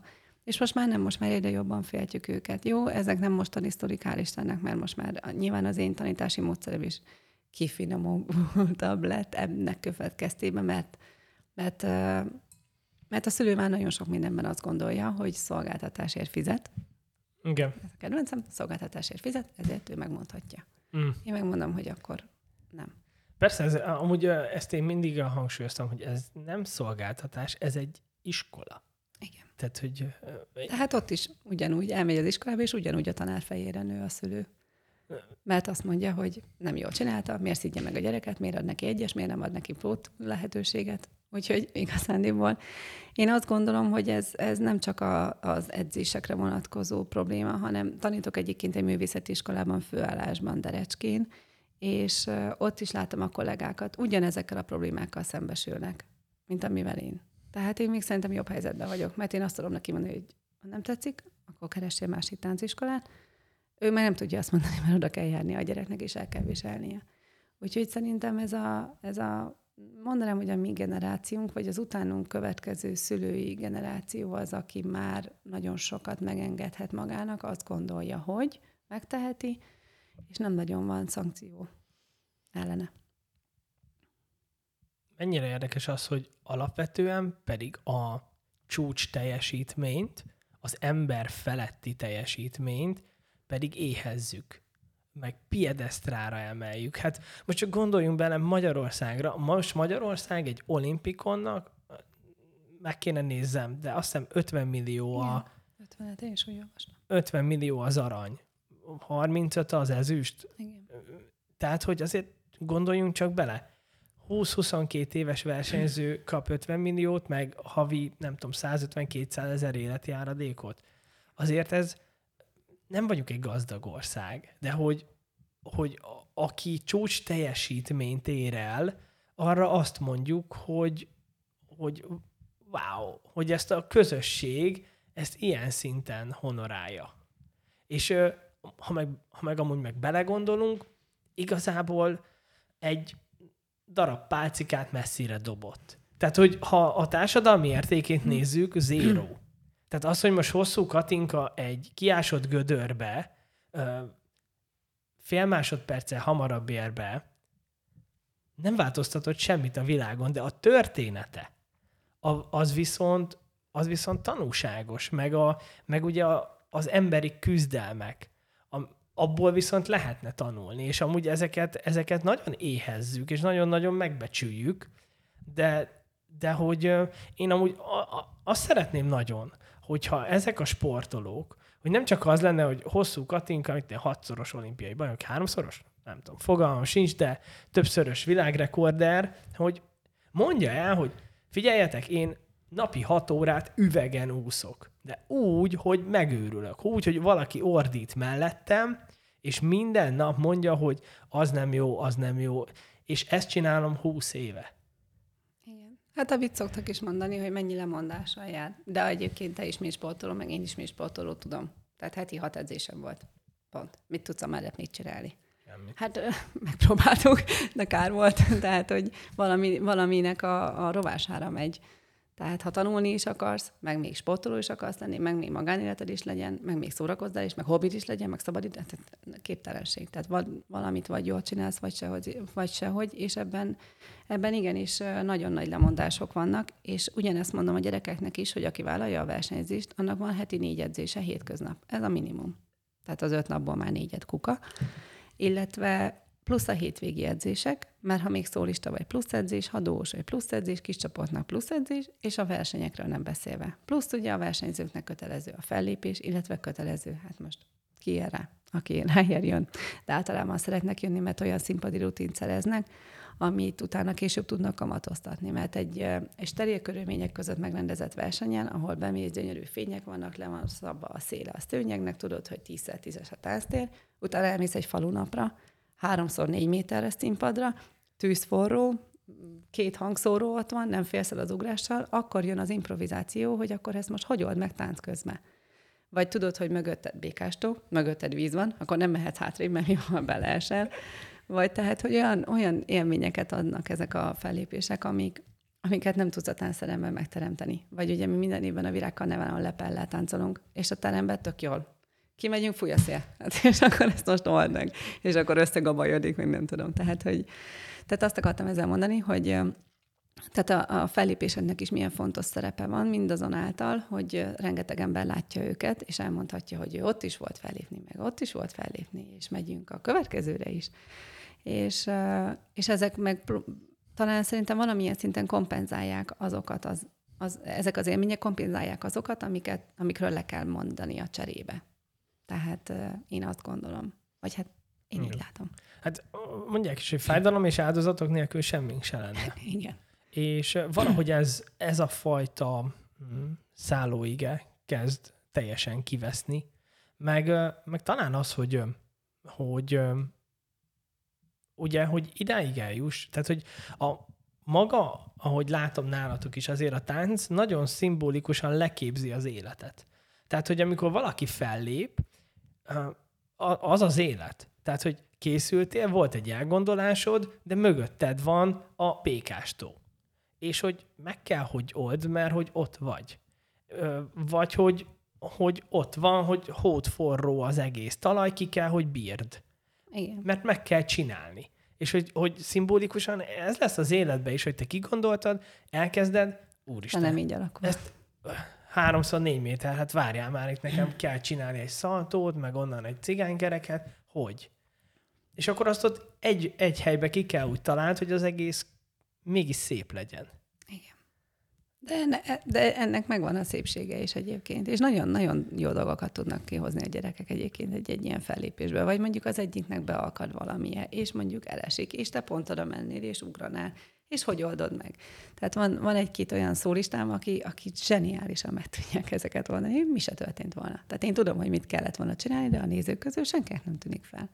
És ezeket csak itt tudod, mert vélhetően versenyen azért mindenki a százszázalékot nyújtja, és ott nem fog eléd levágódni. Arra is volt már példa, hogy ezt előtt a díszletünk. Azt is néztem, hogy ezt hogy fogjátok megoldani, lányok, de hát igyekeznek. De ehhez meg kellett az, hogy előtte fellépéseken már tudják, hogy elfújta a szél a leplet, és hogy ezt hogy oldják meg. Ha. Néztem az egyik ö, előadásodat, a Csernobilt. Igen. Az, ö, az egy nagyon-nagyon érdekes volt. Erről mesélnél, hogy hogy ennél a, a csoportos táncnál már ugye a felnőtt kategóriában egy történetet meséltek el. Mindegyik korosztályban. Mindegyik korosztályban? Igen, csak mindegyiknek a saját korosztályának megfelelő. Tehát amíg a kicsik sárkányok, meg nyalókák, addig a nagyoknál már, már értelmeket lehet belevinni, meg komolyabb témákat. Aha. A Csernobil az az egyik szívem csücske koreográfia. Volt egy szerelem zeném, időnként akad egy-egy ilyen, amit meghallok bárhol, és azt mondom, hogy úristen, én erre szeretnék. Csak tudom, hogy ez egy annyira erős zene, hogy nem adhatom oda bármelyik korosztálynak, vagy bármelyik csapatnak. És, és abban az évben úgy jött össze, hogy megvoltak azok a lányok, akik, akikre úgy éreztem, hogy ő rájuk, rájuk tudok készíteni egy olyan koreográfiát, amit el is tudnak kellően játszani, vagy táncolni. Igazán, vagy játszani az arcukkal, ugye a testükkel pedig táncolni, illetve a testükkel is tudnak előadni. Plusz meg is értik. Tehát mm, nem csak az, hogy tanultak arról, hogy mi az a Csernobil, hanem ugye abban az időben jött a Csernobil sorozat, és akkor meg is nézték, és tudták is, hogy miről van szó, és, és nagyon, nagyon érdekes volt az a világbajnokság, mert ott például szerintem az egyik legjobb táncokat hozták a lehetőségekhez képest. Persze egy utólag meg is találtam még benne hibákat, és nem nyertek vele, és tudom, negyedik, ötödik, akár hanyadikok lettek, lényegtelen, Viszont én sírva jöttem ki a nézőtérről, és ők sírva jöttek le, mert úgy érezték, hogy annyira átélték, és annyira beleadtak apait, anyait. Előtte kis körbeálltak, és próbáltak ráhangolódni, persze ez tornacsarnokban, zsivaj mellett, meg üvöltőzene mellett elég nehéz ráhangolódni egy ilyen témára. Viszont, viszont azt érezték, hogy ők kitáncolták a lelküket, én meg azt láttam, hogy kitáncolták magukat. És, hogy, és így mindenki boldog volt, és senkit nem érdekelt, hogy hanyadikok leszünk. És ez az, amit mondtam, hogy nem az eredmény érdekel. Nyilván másik oldalról fáj, mert láttam a többit, és azt gondoltam, hogy előrébb is végezhettünk volna, de nem érdekel. Attól ez nekem még mindig a szívem csücske tánc marad. Aki ezt nem látta, azért mondjuk el, hogy, hogy itt nem csak egy történetmesélés van a koreográfián keresztül, hanem itt azért ö, akrobatikus elemek is vannak közben. Tehát, hogy itt azért van egy, van egy történet, van egy csapatmozgás, egy csapatdinamika, ami egy történetet mesél el, és ugye vannak elképesztő technikai elemek is bevetve. Igen. Ezt a koncepciót hogy szoktad? Mi szokott lenni? Hogy építesz fel egy ilyen koreográfiát? A koreográfiának ugye egyrészt nagyon fő motivuma a zene, és a zenében vannak olyan felütések, kiállások, meg olyan részletek, amikre már, mivel sokszor meghallgatom a zenét, mielőtt nekilátok a táncnak, ezért jönnek az ötletek, hogy én ide egy ilyen nagy tróvájt akarok, ide egy nagy ugrás, mert ott van egy nagy bum, és oda akkor egy nagy akrobatika. Akkor megnézem, hogy melyik két gyerekem tud olyan akrobatikát, ami tényleg egy, nem tudom, egy szuplé. És akkor úgy úgy készítem el a koreográfiát, van ilyen kis füzetem, és x-ekkel rajzolom a térformákat, mindegyik x egy gyerek, és akkor lerajzolom az egyes térformát, utána a kettes térformát, hogy innen ide szeretnék átjutni. Azt, hogy mivel töltöm meg, azt, azt az edzésen találom ki általában. Van elképzelésem otthon, de hát én otthon a kis lakásban azért nem feltétlenül tudom, meg nem is tudom már azokat megcsinálni sokszor, amiket ők, de tudom, hogy mit szeretnék látni, és akkor őket kivitelezik. És ugye itt igazániból arról szólt a dolog, van három díszletünk is, mert ugye a történetmesélést azért nagyban megkönnyíti, hogyha van valami háttér díszleted. Ugye voltak, tehát egy nagy díszletünk van, amikor megtörténik a robbanás, és utána abból lesz három díszlet, mert széthúzzák ilyen gurulós állványjal, most így leegyszerűsítő a dolgokat. Tehát a hétköznapi szürke emberek, akik ott aludtak, ugye felkelnek a robbanásra, és kiszivárog nak ilyen neon színbe a vírusok, úgymond, vagy vírusok, hát... Na, sugárzás. Most, sugárzás, de igen, most annyira ez a Covid. Tehát, hogy kis, ki, tehát ugye a sugárzás, és hogy hogyan kebelezi be ezeket az embereket, és a végén az utolsó is még hogyan küzd az életér, és hogy hogyan halnak meg. Tehát ilyen kis vidám a sztori, de hát tudjuk a történelemből, hogy sajnos ez megtörtént. És ezt, ezt táncoltuk el, és a zenének megfelelő mozgást építettem hozzá, koreográfiában, térformákkal, váltásokkal, akrobatikával, forgásokkal, ugrásokkal, mindenki tudom, hogy mire képes, tehát tudom, hogy mi az, ami tömegben jól néz ki, és ki, milyen egyéni képességeket tudok kiemelni. És ezeket így. Mennyi idő egy ilyet összetenni? Hát, onnantól számítva, hogy meghallgattam először a zenét, nagyon sok. Mert hogy azért itt 20, 20 ember, 20 lány volt? 18. 18. Amúgy ez meg van szabva? Ez fix? 10, illetve igazán 8 és 24 fő között kell, hogy legyen a formáció. De nyilván 8 fővel nem tudsz olyan látványosat alkotni, mint 24-jel. Tehát nekem is nem törekszem mindig a 24-re, most a, a gyerekformációm, a búzokalászok 22 fővel futnak. Ők meg, tehát, hogy, és akkor itt jön a korosztályosság, korosztályos sajátosság, hogy mondjuk a tíz éveseknek, nyilván nem egy Csernobit fogok csinálni, ők búzokalászok akik levetkőznek, lesz belőlük liszt, és a lisztből lesz a kenyér, és eközben elmegy hátul a kombány, és malommá változik, tehát, hogy egy teljes keretet adunk a sztorinak, és ez egy, és ez egy vidám zenére történő koreográfia. Ezt most csak azért emeltem ki, mert egyébként ez, ez az idei évünknek a nagy, nagy kedvence, mármint így a gyerekeknek is. A, a versenyeken, mert láttam, hogy nyolc, nyolc bíró volt, Elég sok bíró van. Nemzetközi hét bíró van, plusz a versenyfelügyelő, hazai versenyeken általában öt. Mit pontoznak? Mik a pontozási kritériumok? Sótáncban három vagy négy dimenziós pontozás van szövetségtől függően. Pontozzák a technikai tehát van egy technikai zsűri, van egy image, úgymond, aki ugye felel azért, hogy milyen a megjelenésed, hogy néz ki a ruhád, a díszleted, a zenét, mennyire vagy összhangba vele. Van egy koreográfia, ami kifejezetten engem pontoz, hogy hogy sikerült megalkotnom ezt a táncot. Ugye ez a háromdimenziósnál, és a negyedik dimenziósnál, ahol van, ott még külön értékelik a show értéket. Amire azt mondják, hogy most nem mindegy, hogy kiállsz egy csak mondtam valamint egy, nem tudom, egy Aladdin koreográfiával, amit egyébként már százszor láttunk, vagy nem egy újszerű, vagy kiállsz egy ilyen búzakalászossal, amire azt mondod, hogy hú, neked ez hogy jutott az eszedbe. Nézik az eredetiséget. Igen, tehát, hogy ez, ezt akarja a show érték. Ettől függetlenül egy Aladdin is ki tudsz állni, és megnyerheted, mert hogyha annyira jól megcsinálod, vagy azt is olyan köntösbe bújtatod, amit még nem láttál, akkor azt mondják, hogy wow. Nekem újra, újra gondolva. Igen, és tényleg. Tehát, hogy én mondjuk nem szoktam ezeket a klasszikusokat elővenni, én igyekszem úgy vagyok vele, hogy ameddig még van ötletem, addig, addig próbálok újítani. A nemzeti, nemzeti szinten hol helyezkedtek el? Ha a versenyek tekintetében. Mert úgy hatalmas csapat vagytok. 100-150 fő körül vagytok? Versenyzők? Nem, úgy az egész. Az Egyesület? Aha. Hát most 400-an voltunk. Jaj, akkor... Kicsit több, de Bocsánat, ugye vidék... Se, nem, nem, igazad van, Debrecenben ennyien. Vidékkel együtt.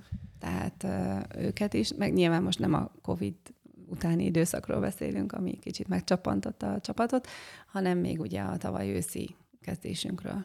Aha. Többek között versenyzőm nincsen ennyi, tehát uh, alapjáraton egy ilyen 40-50 fővel szoktam versenyezni, most az idén lett még uh, utánpótlás versenyzői csapatom, így voltunk 80-an.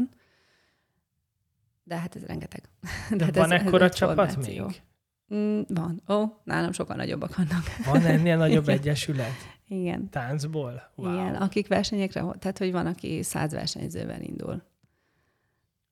Hát a, aki még nem szervezett ilyet, vagy nem vitt ilyenre ö, gyerekeket, felnőtteket, ö, azt szeretném így lábjegyzetben meg, meg ö, említeni, hogy ez olyan, mint egy hat testet mozgatni. Tehát olyan, ö, olyan felkészülés kell, meg komoly logisztika. Meg olyan logisztika. De nálam úgy szokott működni, hogy a nagyok már viszik a kicsiket. Tehát mindenkinek ki van adva, hogy a 16-17 évesek is tudnak már melegítést tartani, tehát hogy vagy jönnek velem az edzők, de mondjuk pont volt olyan verseny, ahol egyik se tudott eljönni, úgyhogy egyről voltam a 80 gyerekkel, és nem volt gond, mert mindenkinek, tehát időrendünk van, ugye látom, hogy kinek mikor kell táncol, színpadra lépnie, tudom, hogy mennyi idővel kell előtte melegíteni, ki van adva, hogy nektek ekkor kell melegíteni, nektek ekkor kell sminkelni. Nyilván a kicsiknél ott vannak a szülők, akik óriási segítséget tudnak még nyújtani a 7 éveseknél, hogy nem nekem kell vinni őket pisiltetni. Meg őket ott is hagyom a lelátón a szülőkkel, teljes harci díszbe, hogyha bármikor én felnézek és azt mondom, hogy most gyertek, akkor már jönnek is tehát hogy ők ott készenlétben vannak. A, a nagyokkal már megint nem kell úgymond foglalkozni, mert ők már látják az időrendet, tudják, hogy mikor kell elkezdeni készülni, ők már megoldják a sminkjüket, hozzájuk már csak oda kell mennem, hogy na, akkor nézzük, hogy átnézzük a táncot, megbeszéljük az utolsó instrukciókat.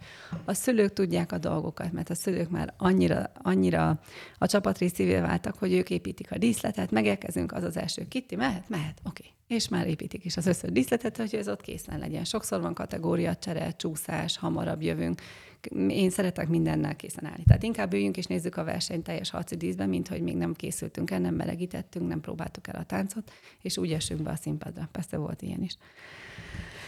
Mert... Wow, nektek jó sok előkészület ahhoz, hogy egy ilyen színpadi jelenet létrejöjjön, hogy ilyen minőségben, hogy ti egy előadjátok. Én ezt nem is tudtam, hogy ott, hát igen, már csak sminkelni kell, a mindennek, meg ráadásul ugye, a, aki nem sportol, az, annak fogalma sincs, de ezek az akrobatikus elemekre ehhez olyan szinten rá kell hangolódni az idegrendszernek, ezek kockázatos dolgok. Igen.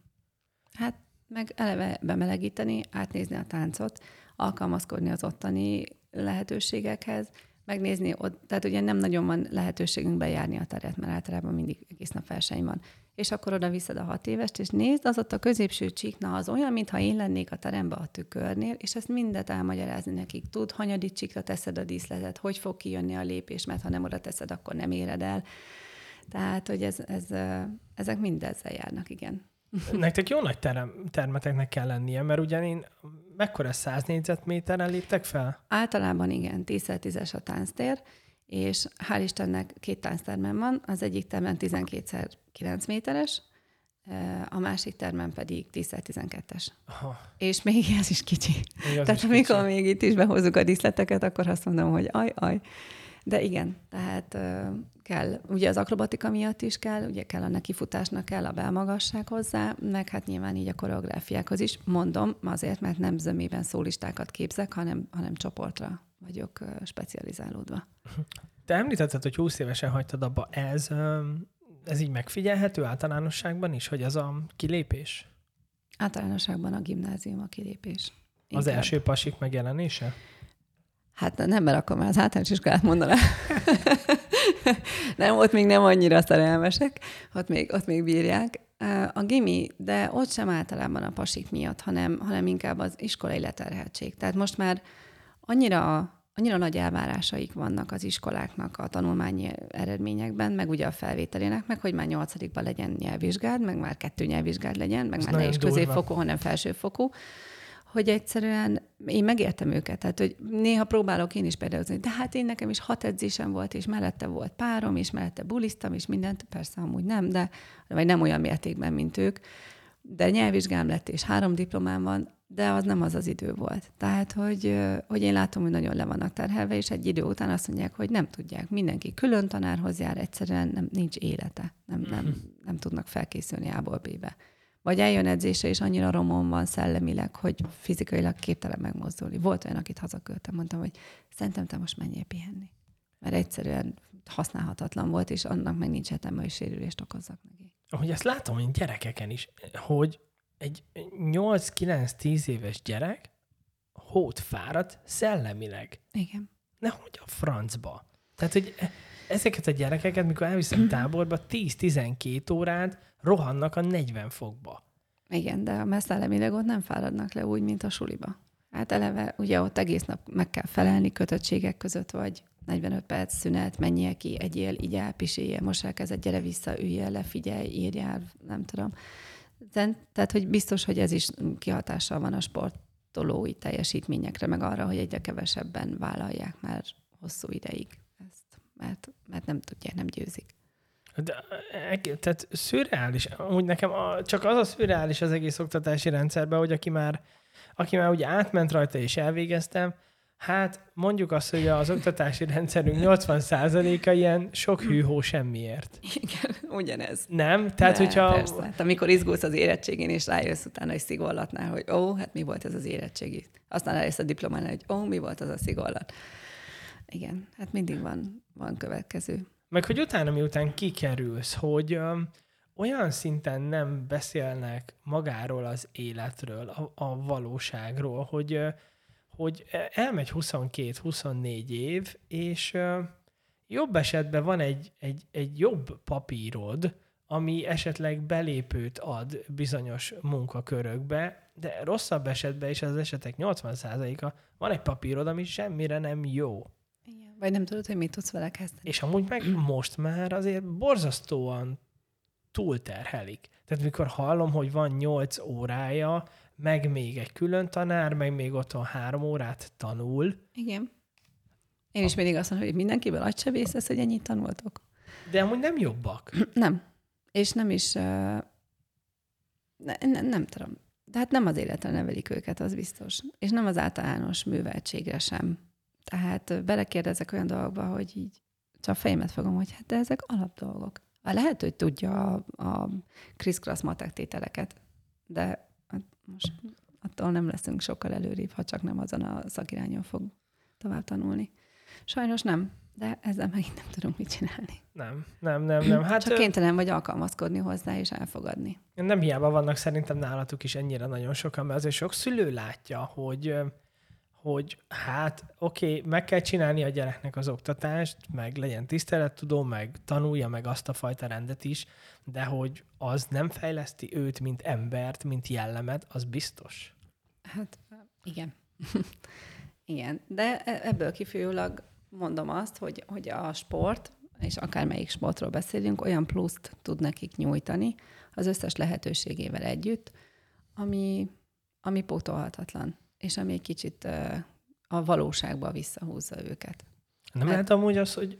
Bocsánat. Igen, nem? Vagy... Nem lehet amúgy az, hogy arra gondoltam, hogy nálatok azért azokat a mozdulatokat megcsinálni elképesztő ideg-izom kapcsolatnak kell lenni, és hogy említetted még a, a sérüléseket, hogy nem lehet az mondjuk egyik faktor, hogy szellemileg kimerültek és pontatlanok mondjuk az ugrások, az érkezések, a kivitelezések? Egyrészt az is, másrészt ugye mivel le vannak terhelve, kihagynak edzéseket, tehát előfordulhatnak, ah, és ugye utána csodálkozik, hogy de hát három hét után nem, nem olyan az állóképessége. Hát ezen ne csodálkozzunk, amikor én is kihagyok egy hét edzést, akkor érzem magam, hogy hát az kár volt. Tehát, tehát nyilván ugye az izmok emlékeznek a dolgokra, de azért azoknak vissza kell jönniük, és egy-egy ilyen sérülésben simán benne van. Mert nagyon soknak lelki okai vannak. Amit most nem fogok belemenni, mert nem vagyok pszichológus, de, de amúgy nagyon soknak már tinédzserkorban el kellene egy pszichológus. Nem azért, mert annyira nagy problémák vannak, hanem, hanem önbecsülési problémák, és ugye jönnek azok, hogy ha a térdet fáj, akkor azt szokták mondani, hogy ha a csípőt fáj, akkor azt szokták mondani, és azért általában ezek nem csak mondva csinált ügyek. Én is ezt vettem észre. Tehát ezek abszolút nem légből kapott dolgok. Így van. Tehát, hogy amúgy azt mondják, hogy a, a saját gondolatainkkal lássuk meg a sírunkat. Igen. Meg saját magadat tudod megbetegíteni. Vagy nem figyelsz a testednek a jelzéseire, mert ez is el van mondva egyébként a sportolóknál is, mint ahogy mindenkinél, hogy nál, én is el szoktam mondani, hogy járjanak rendszeresen masszírozásra. De, de nem fáj, de mondom, nem azért, mert fáj, hanem azért, hogy később ne fájjon, hogy ne legyenek olyan görcsök benne, amiből egy, utána egy részleges szakadás lehet, vagy bármi egy rossz mozdulat. Vagy vannak visszatérő sérülések. Tehát, hogy én saját magamról tudom, én elvégeztem ilyen kinoziotopasszos tanfolyamot, Ugye én is tépelem magam, amikor arra van szó, de legalább van róla valami fogalmam, hogy hogyan kell.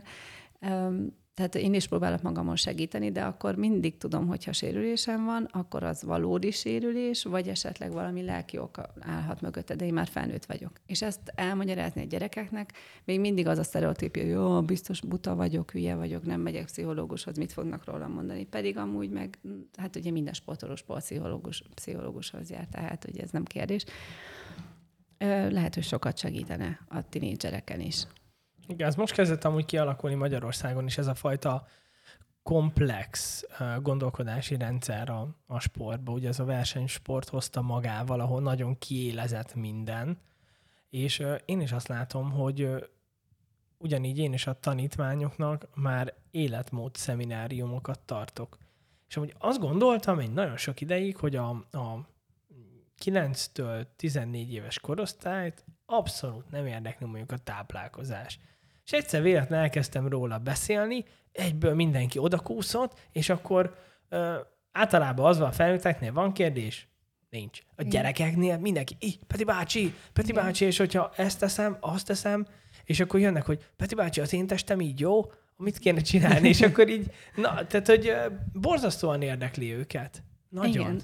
Erre volt jó példa, ez egyik fellépési lehetőségünk, ahol, ahol egy táplálkozási tanácsadó is ott volt hölgy személyében, és mondtam a lányoknak, pont tínédzserek voltam, mondom, gyertek, kérdezhetek, hát, hát nincs, nincs. Na jó, mondom, és akkor lett egy kérdés, és aztán oda gyűltek, mint a kis hangyák így körbe, és jöttek, jöttek, jöttek a kérdések, és szegény csak válaszolni is alig bírt, mert, mert az, ugyanez, amit mondasz, hogy, hogy igenis szükségük van rá.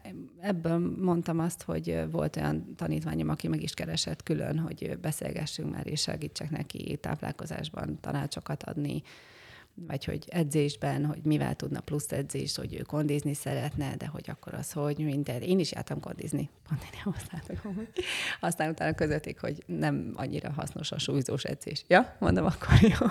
Tehát nem voltam vele tisztában, amíg ugye nem, nem, nem beszélek egy szakemberrel. Tehát, hogy, hogy van igénye a gyerekeknek erre. És az amúgy szerintem olyan tudás, ami, ami, ami pedig tényleg szükségük van. Mondjuk egy, egy lánynak az, hogy tudja, hogy mondjuk hogy tud csinos maradni hosszú távon, azért ez nagyon-nagyon fontos, mert hát ugye azért a nők mégiscsak a társadalom értékmérői. Tehát, hogy a gyerek megfogja, az anyukája adja neki az ételt. Az anyukája lesz az elsődleges példa. Igen, erről jut eszembe, hogy nálam el van mondva, hogy a buszra nem hozunk chipset, kólát, sötre, sötre, sötre és a múltkor megjöttek, és leszálltunk ugye elpisi szünet, és a benzinkúton vett egy chipset. Mondom, ez mi? Mert otthon nem lehet ilyet kapni. tehát, hogy, de tudják, tehát, hogy azon kívül, hogy én ezt kiírom nekik, mindenki megkérdő, jöttek kérdezni, hogy és ilyen burgonya chipset lehet hozni, de ez nem olyan, de ez egészséges, ilyet lehet hozni. Mert mert tehát nyilván persze elmegyünk a versenyre, és ott van a gumicukros, és akkor mindenki kilószámra eszi a gumicukrot, de hát nyilván egyék. Csak, csak tudják már egy ilyen alapokat, hogy, hogy nem iszunk kólát, vagy, de tőlem se látnak, nem iszunk energiaitalt, ettől a vízkivel, amikor bejönnek 16 évesen energiaitallal. Tehát, hogy így, mindig mondom nekik, hogy ezt így ne. Mint ahogy a dohányzás is. Egyszer bejöttek edzésre, és mondom, itt valaki dohányzott. Érzem, mondom, ez mi?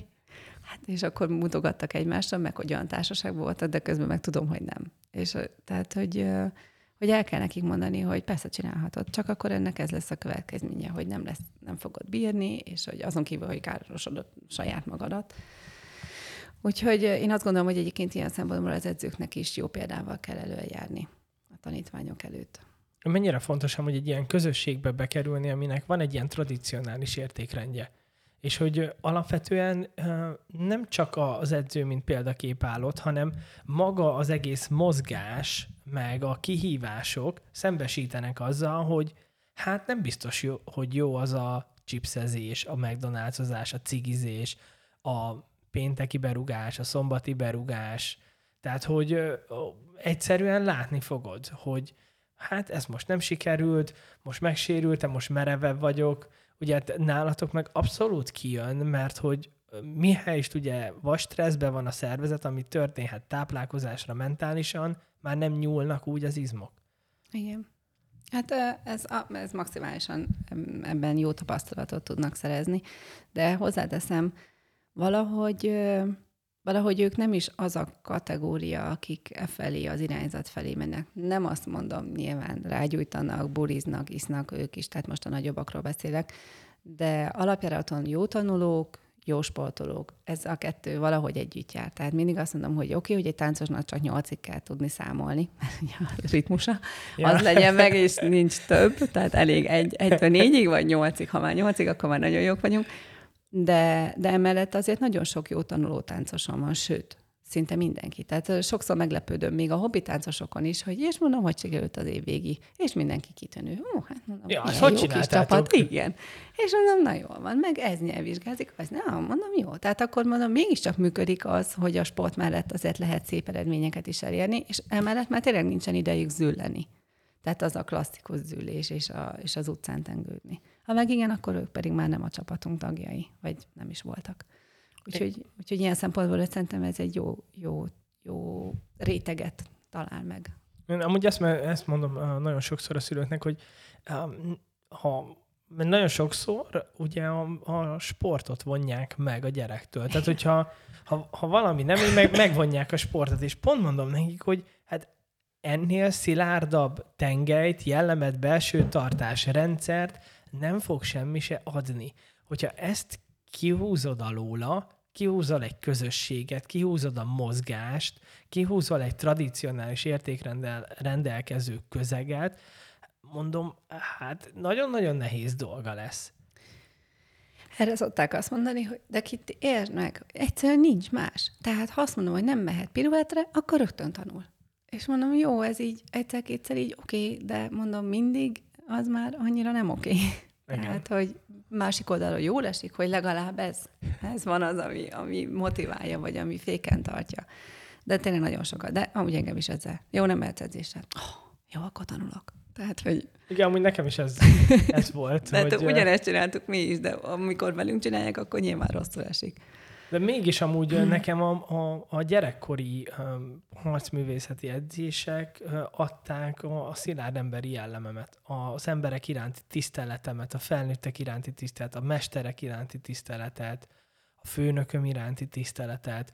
Tehát, hogy uh, emlékszem, hogy már jártam diák munkára, és én tehát olyan szinten tudtam rendszerekbe dolgozni, annyira kényelmesen éreztem magam ott, hogy nem volt ilyen problémám.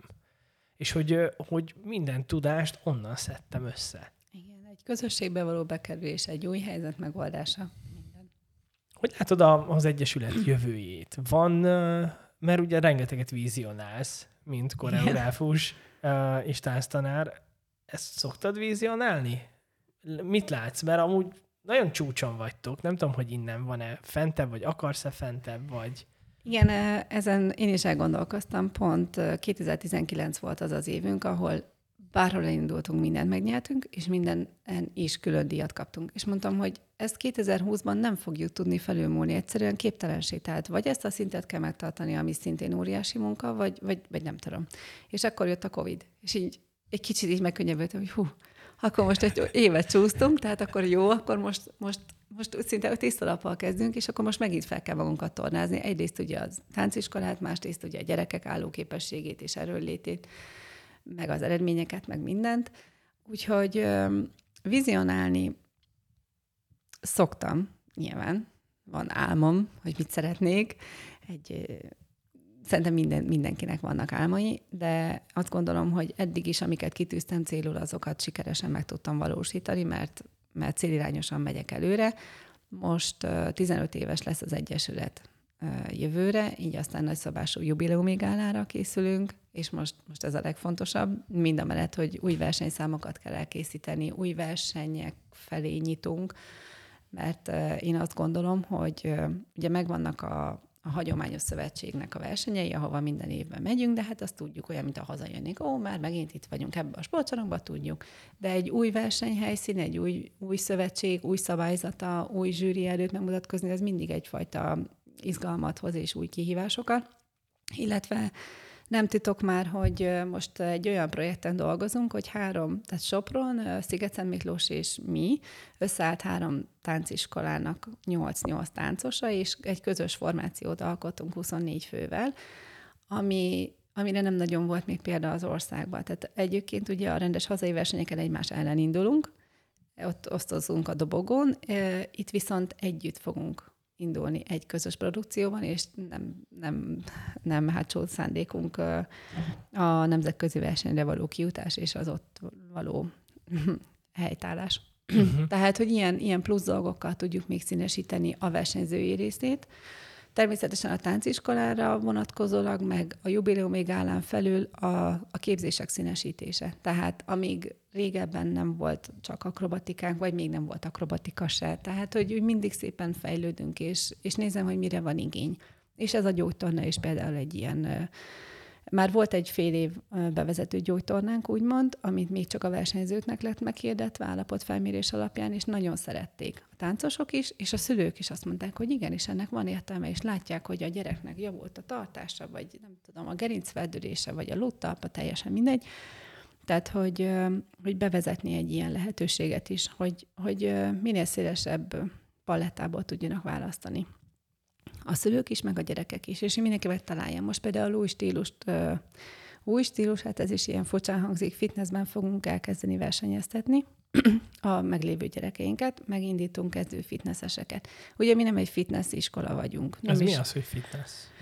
Nem a testépítő fitnessre gondolok, tehát a, a szép ö, ö, pózolósokra, hanem az akrobatikus fitness irányba. Tehát amikor ö, más eleve a tánctér, tatamin kell gyakorlatokat bemutatni, és nagy hangsúlyt fektetnek az akrobatikára, illetve az erőeremekre.